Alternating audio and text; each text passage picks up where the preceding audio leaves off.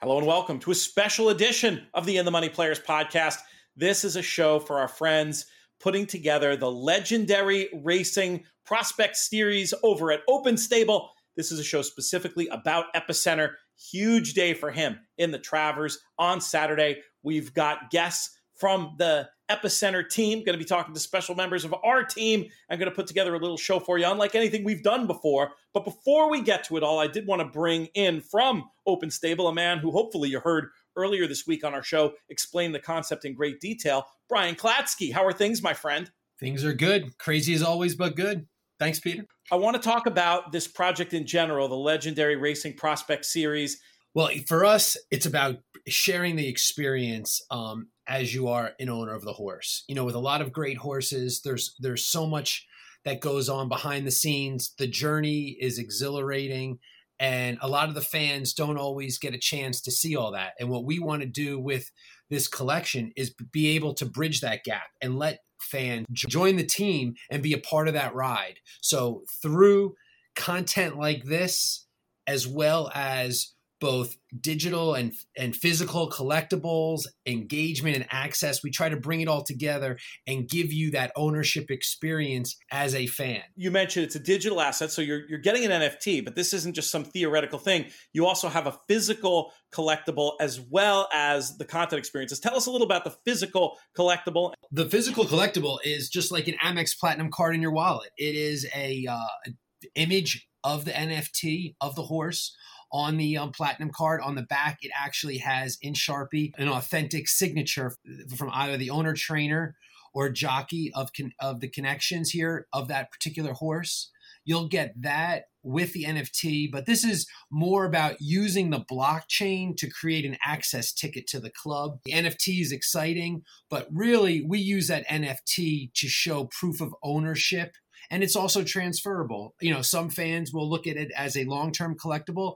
Others may view it as something to speculate on. It's not meant to be about trading, but that trading component is there. It's all limited edition. We want to create a great experience, whether it includes digital trophies, actual horseshoes, paddock passes, tickets to events, everything that you would expect to have in either as a syndicate owner or as an owner, you get that in this experience. The physical card is gorgeous, I'll say. It's a particularly nice picture. It really feels like something worth having. I'm scared to introduce my daughter to this concept because she's going to want them all. But, you know, that's another story. I do want to explain that the type of content we are doing today, eventually this will be for club members, but we figure it's the beginning of the process. Let's give folks a little bit of a taste of what some of that insider content might be like. Anything else we should tell the people before we get going with this thing? It's all about being able to feel like you're a part of the horse and having these types of podcasts, insider Zooms, lets you feel like that owner that is in that circle. It's different than just reading the form, reading an article in TDN. It's about, hey, I know what's going on behind the scenes. And when I watch that horse run, I feel a part of that horse. I love the concept. I love the idea of being part of creating content for this fan club. And where can folks go to learn more? openstable.io. You can learn everything about the horses, the jockeys, and trainers coming soon. Brian, thanks for your time. Next up, you're going to hear Jonathan Kinchen talking to Ron Winchell. Then you'll have my conversation with Scott Blasi, and we'll wrap things up with the Hall of Famer, Ramon Dominguez, speaking with Joel Rosario. Here's Jonathan Kinchen. Ron Winchell, how are you, sir? Doing great. Good to be here. Thank you. Yeah, I'd imagine that on a Wednesday, we recorded this on a Wednesday leading into the Travers, it'd be hard for an owner to say they're not doing great if they happen to have the favorite in the Travers Stakes.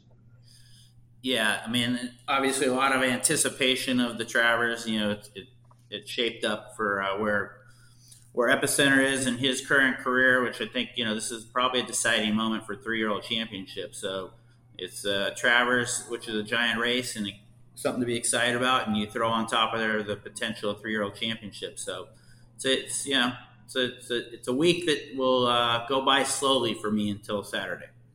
Yeah, I understand that. Ron, the name Epicenter, what was the reason behind that when you made that decision? Well, I mean, there was no specific, reason. I try to look at the horses we have and the good prospects, and I like to put, like a strong name on them. Epicenter is kind of the center of everything, right? It's like the epicenter of an earthquake, or however you want to put that.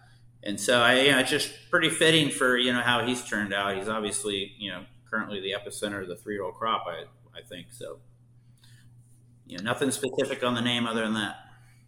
Now, I don't know how you feel about this, but I'll tell you how I feel about it. When it comes to what we saw from Epicenter and the Jim Dandy, Early Voting, a quality racehorse, Zandon as well. But to me, I felt like Epicenter had the worst trip in that race.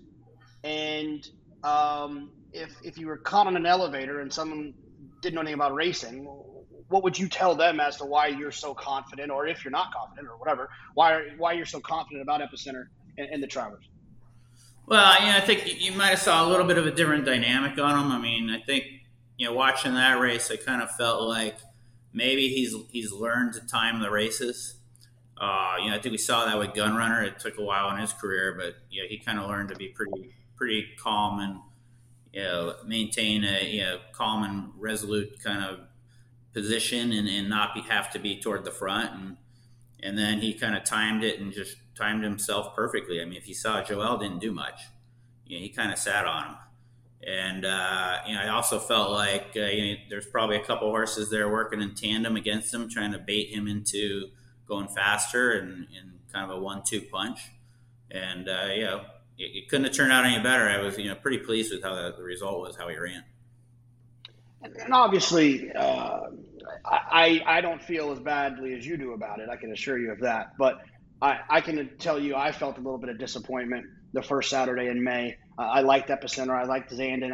The exacta would have been very nice for me if it wasn't for that little rascal sneaking up the rail. Did you see Rich Strike coming on the first Saturday in May, or was it were you focused on Zandon on the outside? Did anybody see Rich Strike coming? I mean, I guess if you owned Rich Strike, you thought, I have a shot, because every owner always thinks they have a shot, right? But I think that was kind of my exact as well. Was I had Epicenter over Zandon. I think Joel was doing a good job in the Derby, kind of keeping his eye on where Zandon was, and he was riding to who he thought he had to beat, and the rest is history. No one saw that. No one saw Rich Strike coming. It's pretty much a feel-good story for probably the rest of the world. The longest shot beats the favorite, but not a feel-good story for me by any means. Now let's fast forward a couple of weeks. I think it was, and as a horse player, I can say it a little bit more aggressively, but I wasn't crazy about the trip that Epicenter got. I thought he would be more forward in the Preakness. I thought that it was possible that maybe Joel was a little bit passive in that situation. It's water under the bridge at this point.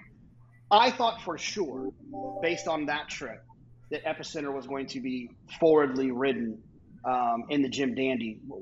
Was that the plan all along between Steve and Joel and yourself of let's take this horse back and make one run? Because, like I said, I thought for sure, based off the Preakness, he was going to be forward. Yeah, I mean, I think, with the short field in that race, you kind of had to leave it up to Joel to kind of decide. I think Epicenter kind of helped him and then Jim Dandy decide, like, hey, he was going comfortable.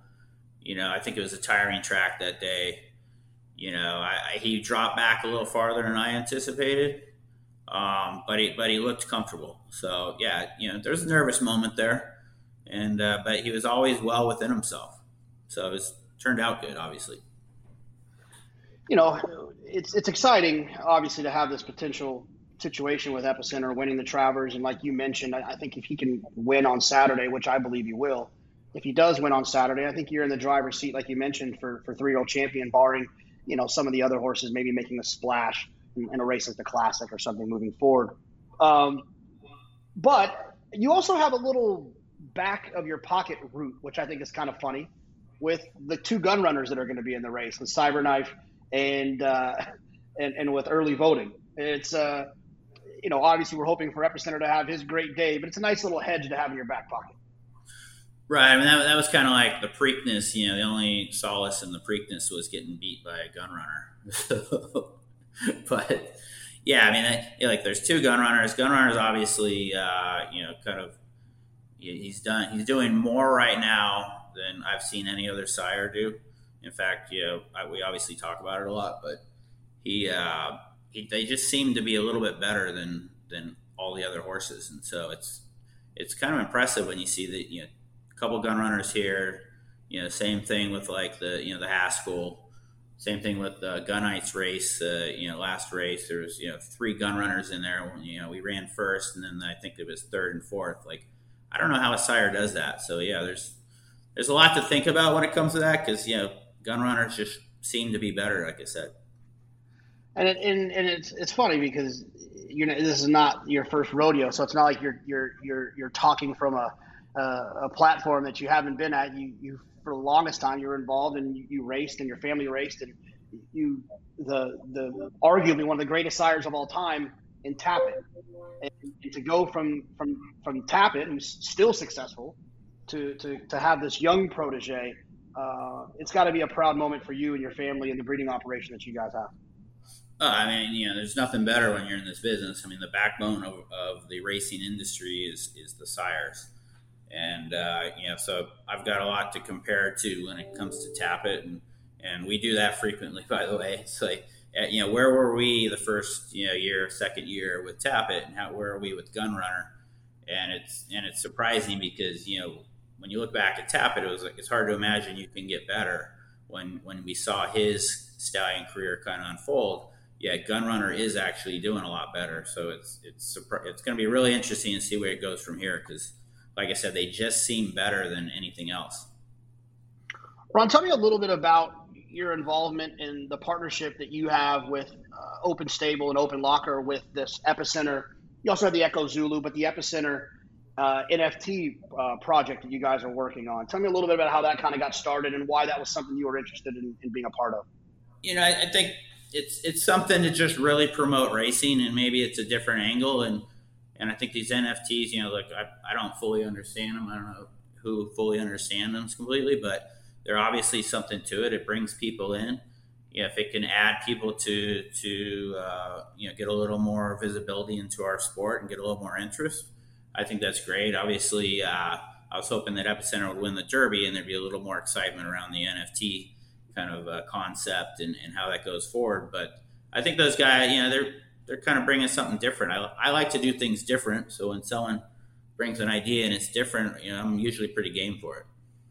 Yeah. I think one of the things that I like about it is it feels like a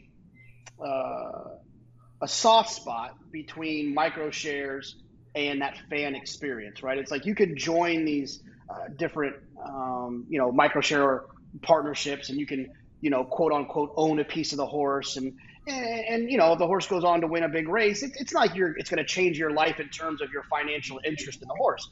But I think the part of it that comes with that ownership is you get to go to the paddock, you get to go to the winner's circle, you get to say, this is my horse, this is my experience, this is my field. But I think that this NFT project brings a lot of that to the equation. If you have the Epicenter NFT and you won the Jim Dandy, you got a special trophy that only the people that owned the NFT at that time got. Also, there's the opportunity to win a drawing to come into the winner's circle or into the paddock. So you still get that experience of quote unquote owning, and it still kind of has that fun trading card collectible feel to it as well.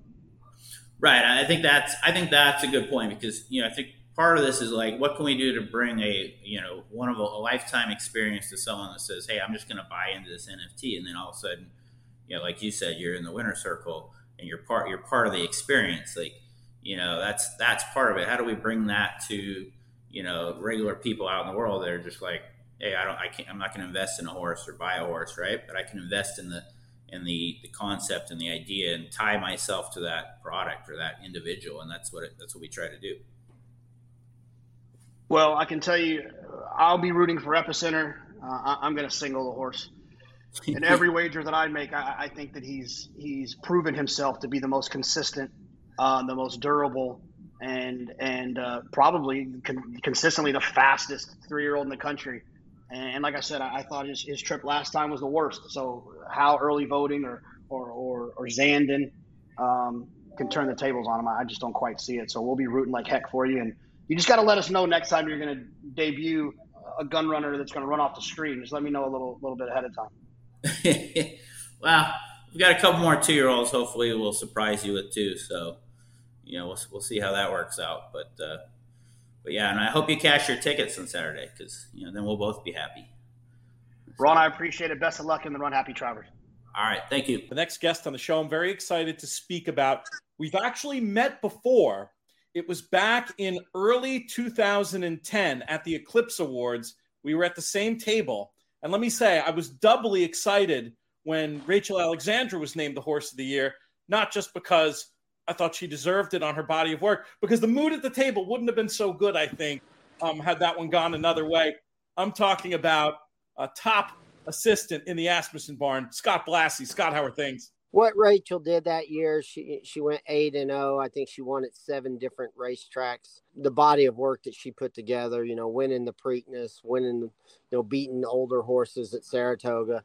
It was just a very special body of work that she put together, and she was absolutely amazing that year. Of course, you're here today to talk about Epicenter. A lot of folks listening have been involved with this NFT project, and it's kind of like a super duper version of a fan club where folks want to hear the inside perspective. What can you tell us about how Epicenter's doing ahead of this big test on Saturday? You know, we're just really excited about him to see how this horse has flourished up here at Saratoga. I mean, he has just thrived up here. His condition is good. Attitude's great. There's just a lot more horse there than before the Derby. We're excited that we've had a race over the racetrack. You know, we're looking forward to Saturday. There's been a lot of talk about how deep and tiring the Saratoga surface has been. Maybe not the easiest for horses off layoffs, not the easiest for first-time starters, though there's a few in your barn that did pretty well over it first time out. But I'm curious to see what effect you think having that race over the track is going to have for Epicenter. I think it definitely helps. The track has been heavy this year.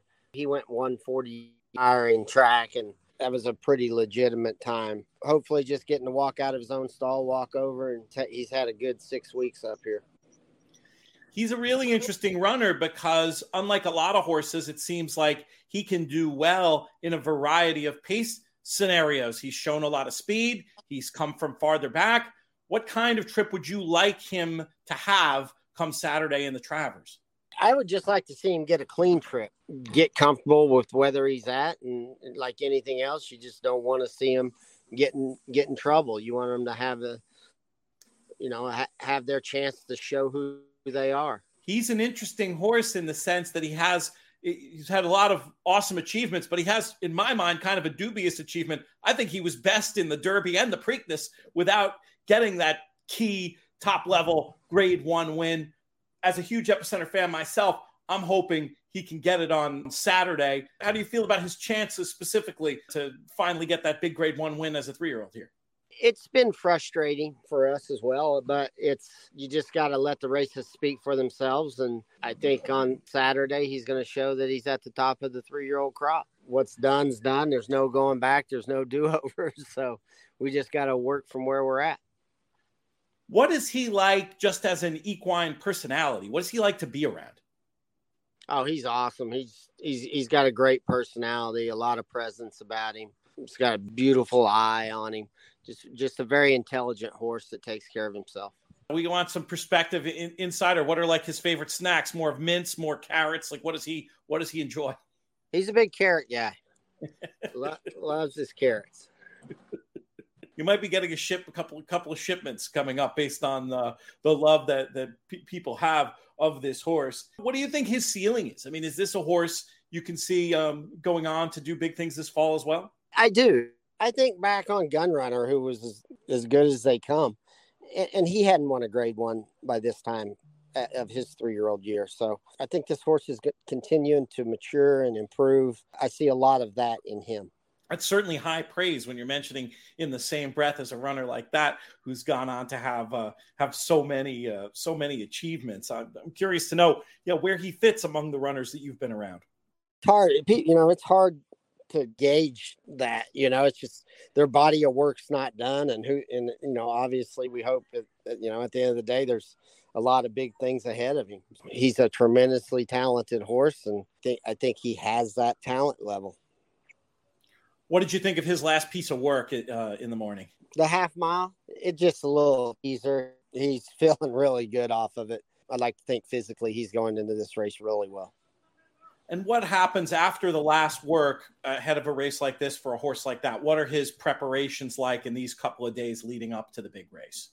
Just a couple easy gallops. He'll stand in the gate. He'll have a paddock schooling session tomorrow. And then that'll be about it. No news is good news, always, in racing. As much experience as he has, is that still something that you would typically do ahead of a big race, get him over there and just give him that paddock experience in the afternoon? Or is that something that's more unique to something about him and his personality? No, it's something we do with all of them. Kind of helps turn the light bulb on, and they know what's getting ready to happen, but you want them to go over and you want them to be relaxed and, you know, not get washed out in the paddock and, you know, do things. You know, we try to prepare him the things that we can control, and that's one of them. How does he typically behave in the pre-parade situation? He's really good in the post-parade. He's no problem at all to run. Seems to enjoy his racing and thrive on it.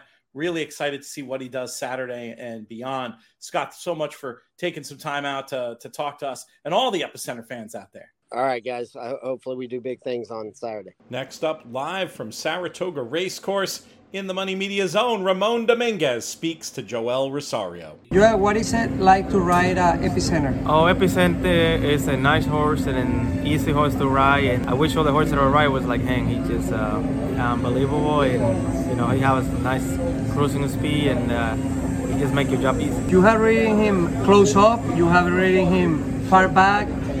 What do you think is his best style? I think his best style is like whatever he puts you in a race. You know, he's a nice horse. He tries really hard, and then you know sometimes he shows speed. Another time he just takes his time, and I ride him just always trying to figure out what he want to do. What do you think that the tactics will be for this Saturday for the Travers? Do you have anything in mind? Whether you think that there will be speed, or that you want to be farther back like you were in the Jim Dandy, or you don't know yet? I don't know. I just also depends how he breaks out again. You know, so he shows pace on sometime. And last time he broke well, and we just inside there. And I mean, it looked like the other couple they really won, their position, and just let him to be happy and just let him run his race the way he wants to. How has Epicenter changed since you first rode him? I mean, it changed a lot. I think he's it was incredible what he's been doing. He's I remember when I winged with him on Churchill Downs, and I think he just broke his maiden that time, and he looked really impressive. He went speed, he showed a lot of speed, and kept going, and he's safe. He can do whatever you want. You have ridden so many good horses. How does he compare to other horses? I mean, he's incredible. Like I say, you remember what happened in the Preakness with him? Like he didn't have a good break, and then I get dumped up from inside. I couldn't get my position right away. And then I was inside the whole time, maybe know what I want to do, just in hold the whole time inside there. And he came and he just got beat like a length and a half, for the whole race. It looked like he was going to win to the home, but it was obviously a lot too much to do. And then he showed hard to, after that time, I have my respect for him. Joel, he ran very well in the Kentucky Derby, in the Preakness, but he's still missing a great one. What would it mean for you to win the Travers with Epicenter? It meant to me a lot. I never won the Travers before, and for Steve and Winchell, they've been giving me a lot of opportunity. So if I give it a great one, that would be amazing. Great stuff there from Joel and Ramon. I want to thank all of today's guests: Ron Winchell, J.K., and of course Scott Blasi, who joined me earlier, Brian Klatsky, the whole team over at Open Stable. We hope you check out this project and you think it's as cool as we do, and we hope you enjoyed listening to the show as much as we enjoyed producing it. This show has been a production of In the Money Media. Our business manager is Drew Cotney. Our chief creative officer is Jonathan Kinchen. I'm Peter Thomas Fornital. May you win all your photos!